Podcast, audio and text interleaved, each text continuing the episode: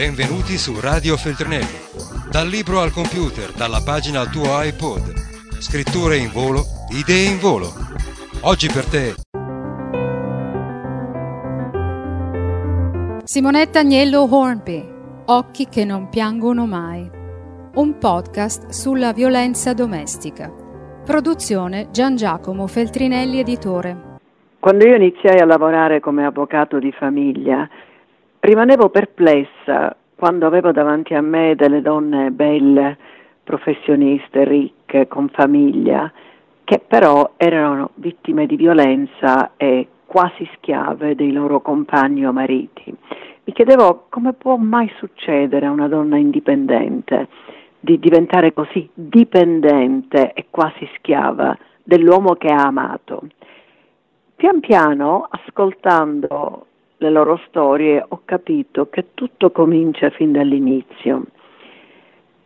Inizia quando l'uomo fa innamorare la donna di sé e la ama e le racconta di lui, racconta la sua infelicità da ragazzo, eh, racconta come la madre fosse stata severa, il padre che aveva abbandonato la madre e spesso era violento e poi piano piano da questo racconto la vittima diventa il confidente, il confidente diventa il padrone, il padrone diventa l'oppressore e il violento. E ci sono delle frasi chiave che sono straordinarie eh, per me, non le avevo mai immaginate. L'uomo che dice alla sua donna, solo tu sai com'è stata la mia infanzia, è un segreto nostro.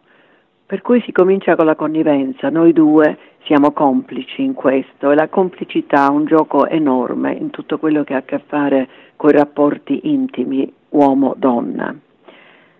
Poi c'è la frase che commuove la donna, sei tu che mi hai insegnato a sorridere alla vita, sei così buona.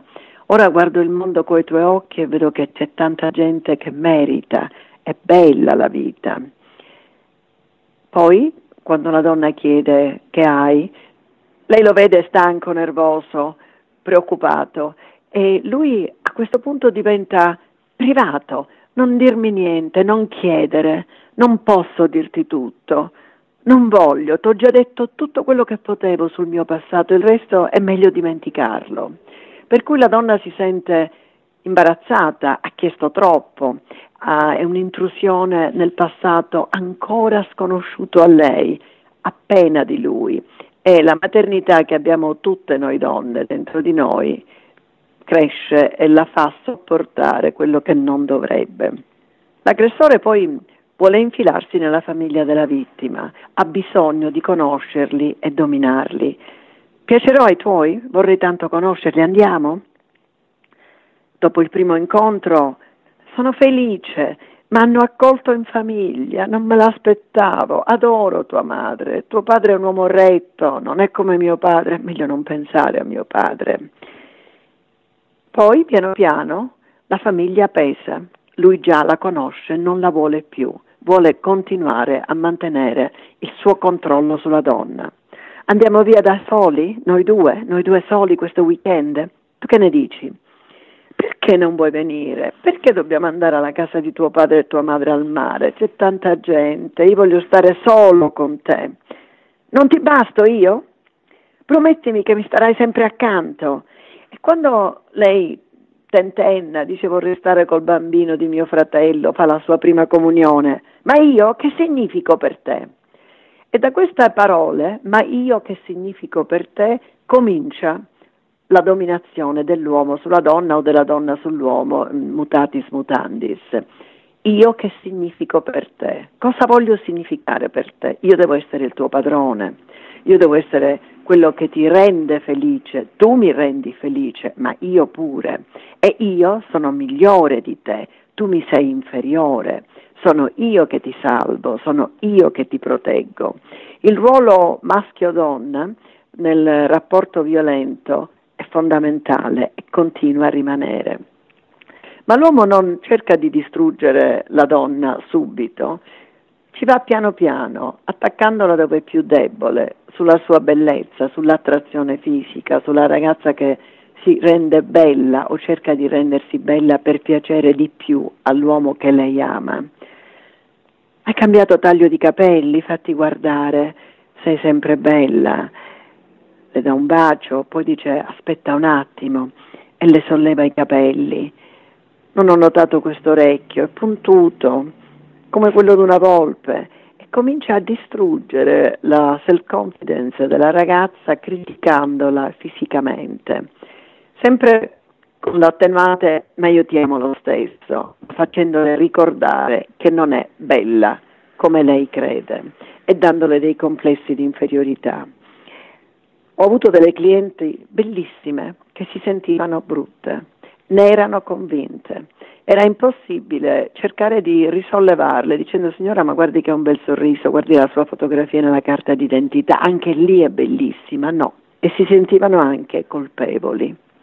La colpevolezza forse è il modo più antico, più atavico, si vede nella Bibbia, per distruggere una persona, dargli una colpa, una colpa da cui non può uscire e che deve rimanere sempre nel ricordo, essere inferiore per colpa. E le colpe se ne danno tante. È la donna che torna tardi dal lavoro e allora c'è la gelosia, è il tuo capo che ti ha trattenuta, è la donna che non ha avuto la promozione che si aspettava, eh già, tu non te la meriti, non è mai la colpa degli altri. È la donna che non riesce a cucinare bene quello che lui vuole, lui vuole che sia fatto con la ricetta della mamma sua.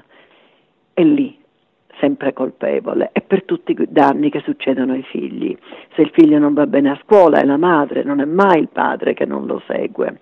Eh, la figlia che comincia ad essere ribelle, ehm, i piccoli furti che a volte fanno i ragazzini, le bugie dei figli, è tutto colpa della donna, sempre col disprezzo e poi con la frase ma io ti perdono, ma io ti amo sempre, la generosità, la magnanimità dell'aggressore. Tutto questo avviene senza nessuna violenza fisica. È quella spirituale, quella morale che è propedeutica, che poi permette all'uomo a distruggere la donna anche fisicamente, mantenendola nel silenzio per vergogna. E la vergogna è importante. Non ci si vergogna di essere stati maltrattati, ci si vergogna di aver costretto l'uomo a maltrattarci, perché così ci viene porto. È colpa tua, si dice, se io sono tornato ubriaco, perché torno a casa e ti trovo brutta, sciatta, ancora non è pulito la cucina, ha guardato la televisione, perché? Non c'è nulla che può fare una donna che è stata scelta come vittima dal marito e che possa convincere l'uomo a darle un sorriso, ad essere gentile, a darle un segno di amore. Radio Feltrinelli, tieni la mente a sveglia, non smettere di leggere. Resta collegato a questo podcast